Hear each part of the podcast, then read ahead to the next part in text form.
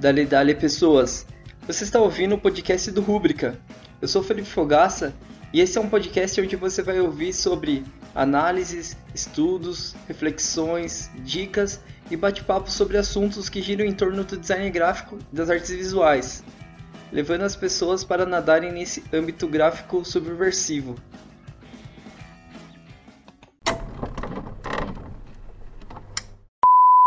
Seja bem-vinda, seja bem-vindo a mais um episódio da série Conjuntura. Hoje eu tenho o prazer de receber aqui uma grande amiga minha, a Karime Gonçalves, para falar um tema bem legal: como começar no mundo das types. Bom, se você não conhece ainda a Karime Gonçalves, eu vou dar um resuminho aqui sobre ela. Karime Gonçalves é uma artista independente da cidade de Votorantim, interior de São Paulo. Ela é formada em publicidade e propaganda pela Exanc, ela é uma interna estudante de types, caligrafias e apaixonada por letras. Atualmente ela tem se dedicado a trabalhar com murais e ilustrações, com foco no empoderamento feminino. Agradeço, Karime, por ter aceitado o convite e vamos lá para o episódio. Hoje é um tema especial aqui, onde a gente vai falar sobre types, caligrafia, tipografias, sobre lettering e sobre tudo que envolve esse mundo. As letras estão nas ruas em todos os lugares que olhamos. Vemos diversas tipografias, caligrafias que nos passam sentimentos e emoções. Gostaria de ouvir você falar sobre a importância de estudar types para o mundo. Bom, eu acho que, antes de tudo, a letra é a expressão, né? Quando a gente fala de caligrafia, por exemplo, ela está dentro de vários momentos históricos. E, e estudar letras é muito importante para a gente abrir a nossa visão, o nosso olhar para o mundo, sabe? Porque quando você sai na rua, você pode ver typing em todos os lugares. Seja um lettering, seja uma caligrafia, é, seja uma tipografia mesmo, qualquer lugar que você olhe em volta de você, você vai ter pelo menos uma referência de uma construção de letras, sabe? E depois que você começa a estudar letra, é muito mágico, porque você para na frente de uma vitrine e fala: Nossa, olha, isso daqui é uma letra bastão, uma letra com variação de espessura, isso, aquilo. E você começa a olhar o que, que aquilo traz, né? E eu acho isso, eu sou suspeito, mas eu acho fantástico. É, uma, uma das mais características assim, de expressão hoje que a gente tem, que dá até para falar um pouquinho do design vernacular, né? Que tem um livro que chama O Brasil das Placas, e ele reúne várias placas que pessoas sem conhecimento nenhum de, desse estudo de letras fizeram. É, e por que isso é tão legal? Porque isso fala exatamente sobre o sentimento da letra. E é igual a nossa própria caligrafia, né? Ninguém faz igual. Ela tem a nossa grafologia, a nossa personalidade. E isso é muito incrível, porque você consegue ver o sentimento através da letra da pessoa, através da, da situação para que aquilo exista. É, eu acho que o principal é isso. É estudar type faz com que a gente tenha uma outra visão do mundo e entenda um pouco da visão do outro do mundo.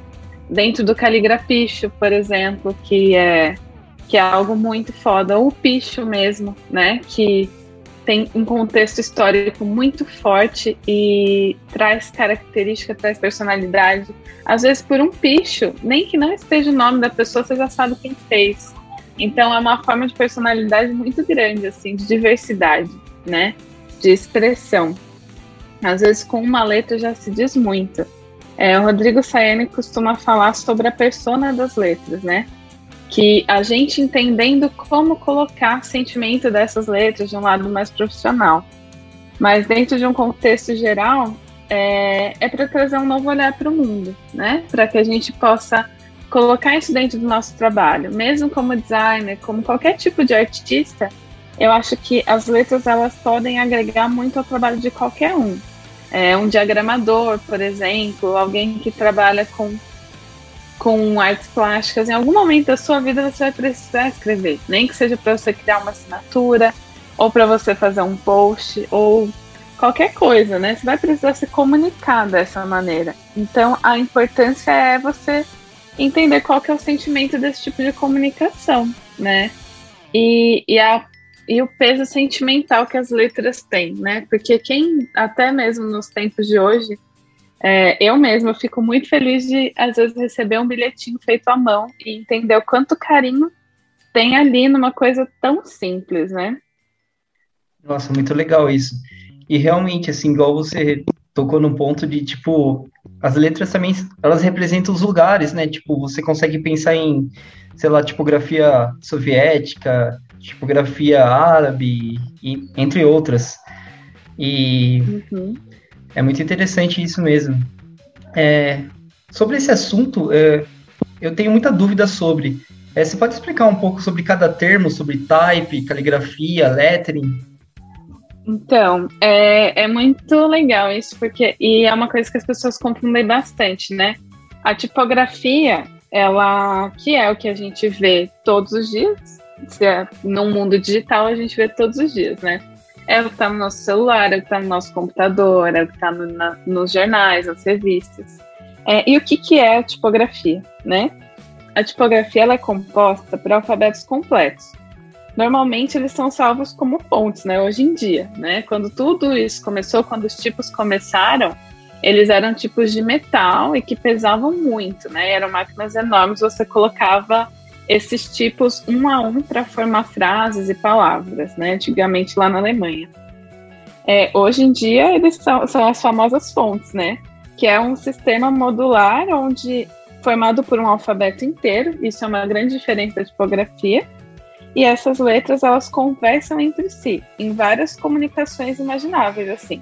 Mas elas conversam de A a Z, elas têm espaçamento, elas têm uma conversa muito boa assim. Se uma tem serifa, todas têm, né? Se é sem serifa, todas são. Então, claro que tem as tipografias mais modernas que misturam várias coisas, mas aí podem ser tipografias inspiradas em lettering, né? Que aí já é outra coisa.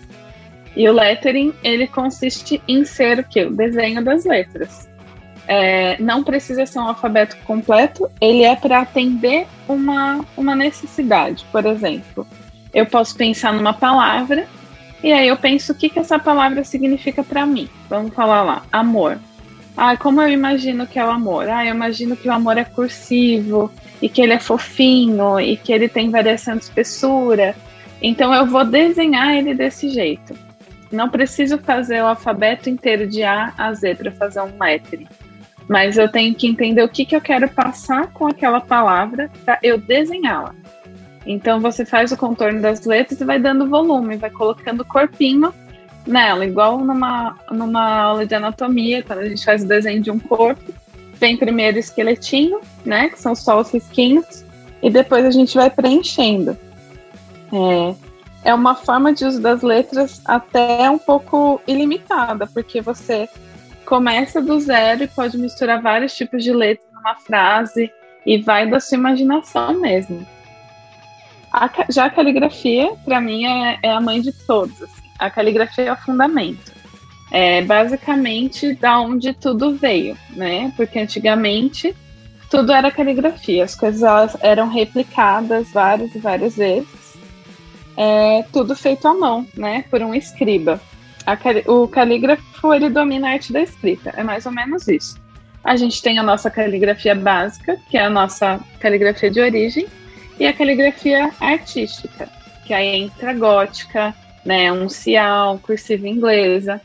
A caligrafia ela tem várias pontas, né, vários, é, vários instrumentos mas são duas aplicações. A flexível, que é o exemplo da, da cursiva inglesa, e a ponta quadrada, que aí faz a gótica e outras, e outras caligrafias assim bem conhecidas, outras letras.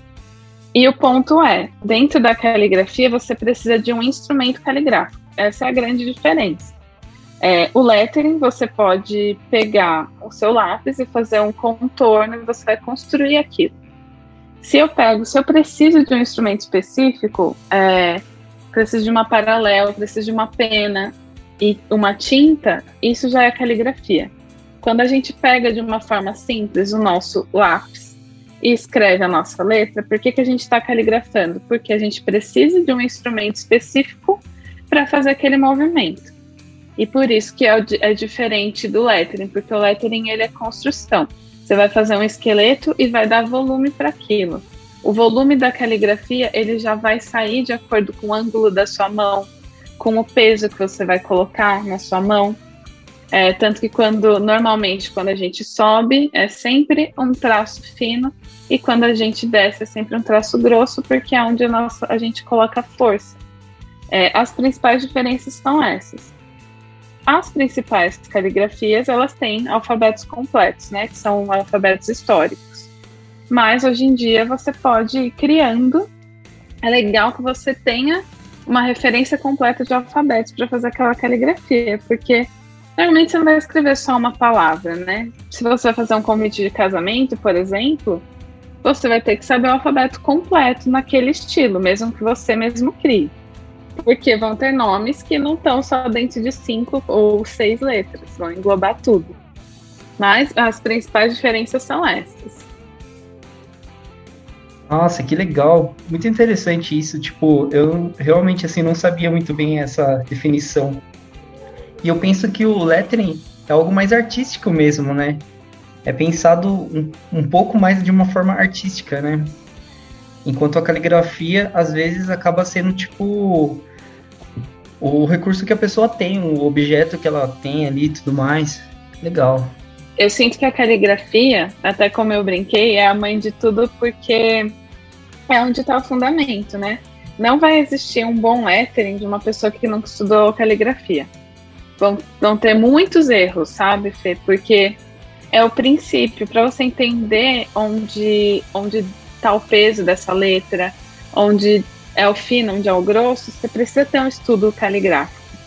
E aí eu acho que é um pouco onde até as pessoas se perdem, porque o lettering ele entrou na moda num boom, assim, né? E aí o pessoal só queria fazer lettering e acabou ficando num lettering muito básico porque não tinha referência, sabe? E é mais artístico porque o lettering você pode aplicar em muitas coisas, a caligrafia também. Mas o lettering ele é mais versátil, ele vai do papel para o digital para fazer coisas incríveis, para colocar uma letra em 3D, para fazer tipo coisas muito muito a mais assim a caligrafia ela traz um lado mais tradicional e eu acho que o lettering hoje ele fala para um lado mais moderno, sabe? Analógico e digital, mais ou menos isso.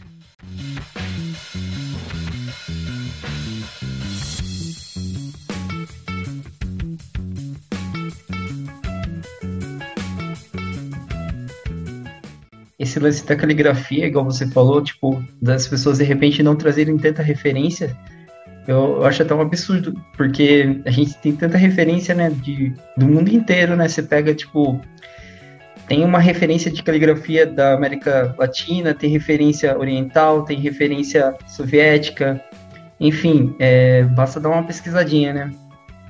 Nossa, total. Mas enfim, é, como você começou a estudar lettering e aonde dá para estudar, assim, o que, que você aconselha, assim, para quem querendo começar isso? O meu caminho, Fê, foi muito de acordo com a faculdade, sabe? Eu fiz publicidade, então dentro da publicidade eu conheci a tipografia primeiro, né? É, e nisso eu já olhava e falava, cara, isso é muito lindo. Quando eu tive a história da arte, eu pirei muito na estrutura de Roma, e aí tem a, a coluna de Trajano, que, dá, que é que originou a fonte Trajano, e tem muita história, aí veio da caligrafia, aí eu comecei a pirar nisso aí. No final da faculdade, eu pensei, eu quero saber mais disso. E aí, 2016 foi quando eu conheci o lettering. É, eu tinha caligrafia assim como algo que era muito difícil, sabe? Então eu deixei um pouco de lado e fui estudar muito da tipografia e do lettering isso eu sinto que eu podia, se eu pudesse dar uma dica, eu falaria para as pessoas seguirem um caminho ao contrário, né? Um caminho diferente, porque eu senti muita falta de fundamento. E eu tô e eu estudo caligrafia até hoje, e é uma coisa que tem muitas coisas e me trouxe muito repertório, sabe? Me trouxe muita referência. Então, a minha ordem foi: comecei pelo lettering, porque na época tava um boom na internet, né? Sempre buscando por estru estrutura tipográfica, vendo. As, eu sou muito pirada em tipografia até hoje, todas as coisas que eu gosto, assim, penso em fazer uma um dia, mas tá meio assim, ainda longe dos planos, mas é algo que eu gosto muito porque foi que despertou meu interesse. Mas entender que eu podia brincar mais do que aquele alfabeto que eu via ali no computador foi a caligrafia que me trouxe junto com o lettering. Aí eu fiz o meu primeiro curso de lettering em 2016, foi com a Aline Albino, e ela tinha um desafio muito massa, que era o, o 365 dias de lettering. E eu me desafiei a fazer uma frase de lettering todos os dias por um ano, assim. E isso eu senti uma evolução fodida, sabe? Porque eu comecei a entender, eu tinha que buscar muita referência para conseguir colocar em prática. Mas ainda assim faltava, sabe? Um arroz e feijão que eu só descobri quando fui fazer o curso de caligrafia. E aí a dica é: procurem profissionais que têm uma base estrutural de mercado. É, eu fico muito chateada quando eu vejo a galera indo fazer curso de lettering com blogueira. Eu sinto muito que as pessoas estão jogando dinheiro no lixo, sabe? É, porque ela é blogueira, ela fala de caneta, ela fala de marca, ela não vai te dar estrutura. Ela não vai falar do papel que você precisa para isso, ela vai falar do papel que paga para ela falar. E isso é um problema.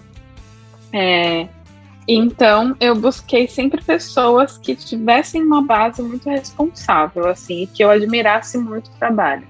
O meu primeiro curso de caligrafia foi de ponta quadrada, que foi com o Jackson Alves, ele é lá de Curitiba. E aí ele veio fazer um curso em São Paulo. E aí eu aprendi alfabeto fundamental, gótica, e a primeira vez que eu peguei numa ferramenta para fazer caligrafia e era um palito de madeira, eu falei, cara, olha, olha isso como é incrível. Aí eu não parei mais.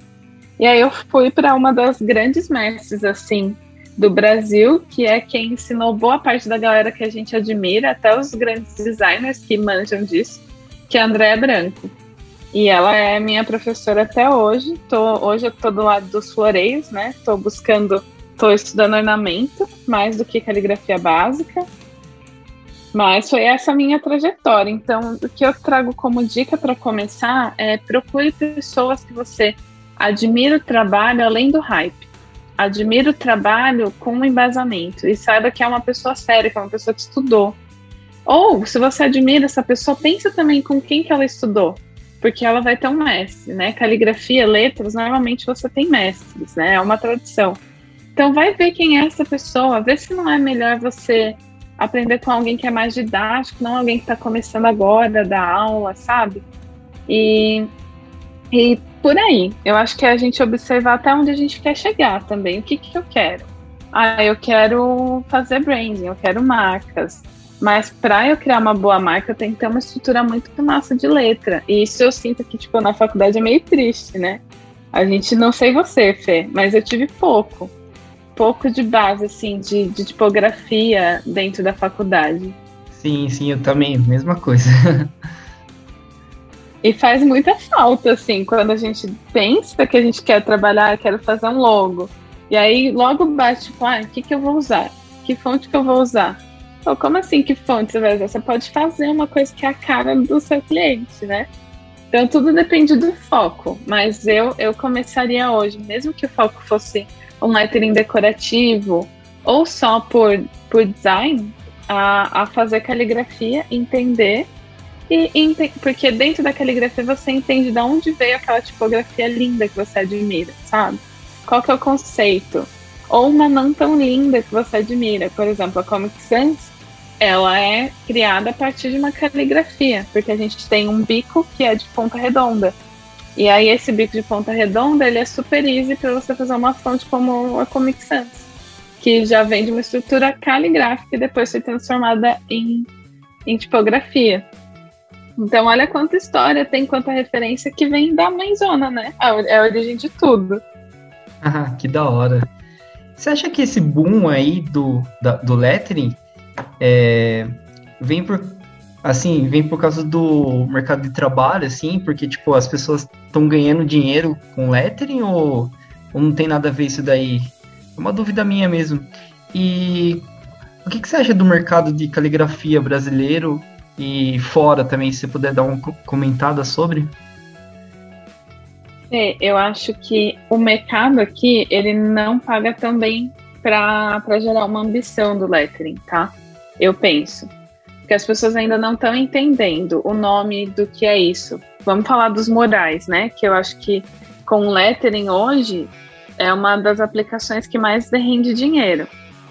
E YouTube, né? Porque a gente está falando de uma molecada nova. Eu, quando como eu dava aula para criança, eu sentia muito isso, que eles iam no YouTube e aí eles queriam ter o caderno mais lindo na escola, entendeu? E para ter essa estrutura vinha do lettering. E eles queriam aprender para ter o caderno lindo, que virou Nossa. uma moda dos youtubers. Você acabou de Sim, me então, lembrar. Então, é, a minha prima, desculpa interromper, a minha priminha, uhum. ela, ela fez exatamente isso. Ela, tipo, começou a pesquisar no YouTube e dela fez o próprio lettering dela no caderno dela, assim, tipo, achei muito legal. E é muito massa, porque e eu curti muito dar aula para criança. Eu, eu dava aula num ateliê antes da pandemia, né? Então tinha turmas assim, basicamente toda semana de crianças de 9, de 8, até mais novinhas às vezes até uns 10 anos que queriam entender de letra para fazer deixar um caderno bonito. Então tem esse segmento. Aí tem o segmento da galera que realmente olha para as blogueiras e fala: quero ganhar dinheiro igual ela, mas não imagina que essa é uma realidade muito utópica. Por isso que eu falo muito, tipo, se é para o mercado profissional, se você quer ganhar dinheiro com isso, não é com blogueira que você vai aprender, né? E aí isso, isso é um ponto que eu acho muito importante. E, e assim, como você pode estar dentro de, de coisas muito, muito potentes, por exemplo, uma marca bem embasada. Uma marca bem embasada, a galera cobra um valor muito justo, que vai aí dos seus 6 mil até valores muito mais altos, né, Fê? E tem uma base de caligrafia mesmo. Tem calígrafos que só fazem logo, uh, só fazem a escrita do nome do logo. Eles não fazem mais nada. É outro designer que fecha, que finaliza, e eles só cobram por aquela caligrafia. Então é um segmento. É, aí tem o segmento dos murais, que é utilizado muito lettering, que há algumas coisas que as pessoas não levam em conta. É uma coisa que eu amo e é o que eu mais curto de tudo isso, porque eu gosto de, de coisas grandes, né? Eu gosto de trabalhar sempre com uma proporção bem maior. E só que é cansativo, né? Às vezes as pessoas não colocam na balança. Vai ter que subir no andame, subir, descer, exige muito esforço físico. Eu acho que tem muitos mitos ainda em cima da galera achar que rende muita grana. Dá para você sobreviver se você tiver dedicação, assim, e saber cobrar, você vai ganhar grana sim. É, fora do país, os valores são bem diferentes e a galera realmente sobrevive disso. É, eu acompanho uma, uma artista que é muito foda da Alemanha e ela tá, por exemplo, em um mural faz quatro semanas que ela tá fazendo um mural. Ela vai, pinta um pouquinho e volta para casa. Dentro do Brasil essa situação não existe, né? É, ou você faz no dia ou no máximo no final de semana e só se for algo muito grande que vai mais tempo, porque rola uma impaciência no mercado. Ainda é um mercado meio publicitário demais. É... Mas acho que é mais ou menos isso. A galera tem um boom por, por achar que é fácil e que vai dar muita grana, como muitas profissões, eu acho, que as pessoas olham e falam, ah, ah, isso deve dar muita grana, então eu vou fazer. Mas normalmente quem faz por esse motivo acaba não sobrevivendo por muito tempo, porque tudo no começo não rende muita grana, né? Então rola uma ter que insistir mesmo em entender o que você quer como caminho, qual área você quer aplicar do lettering, né, ou da caligrafia. A caligrafia em si, eu até ia falar, acabei me perdendo, é que eu falo muito, né, gente? É, a caligrafia ela tem um cenário muito específico, que é o cenário de convite de casamento. Muita gente acha que não existe mais, né? Pelo, principalmente quem é mais digital, acha que a gente coloca uma letra, uma tipografia, escreve o nome de todos os convidados e manda imprimir e tá sucesso. Eu confesso mas, que eu achava também. pois é, mas existe uma tradição, né? Ser noiva é algo que brisa muito em tradição. Então existem só calígrafas de convite até hoje. Dentro do meu curso, assim, tem a Gorete, que é uma calígrafa de convite fodida, e, e, vive disso. E é isso, é uma, e trabalha só com noiva. e coisas muito específicas, jantares. Eu faço muita coisa personalizada à mão também, caligrafando. É, carta de entrega de apartamento, outras coisas assim bem segmentadas, sabe? Então os calígrafos eles, eles têm esse esse foco que pra gente que não trabalha com isso, ou às vezes não pensa em casar, não tem essa pira, nunca imagina que pode ser algo que dá dinheiro, que alguém trabalha fazendo isso. que da hora.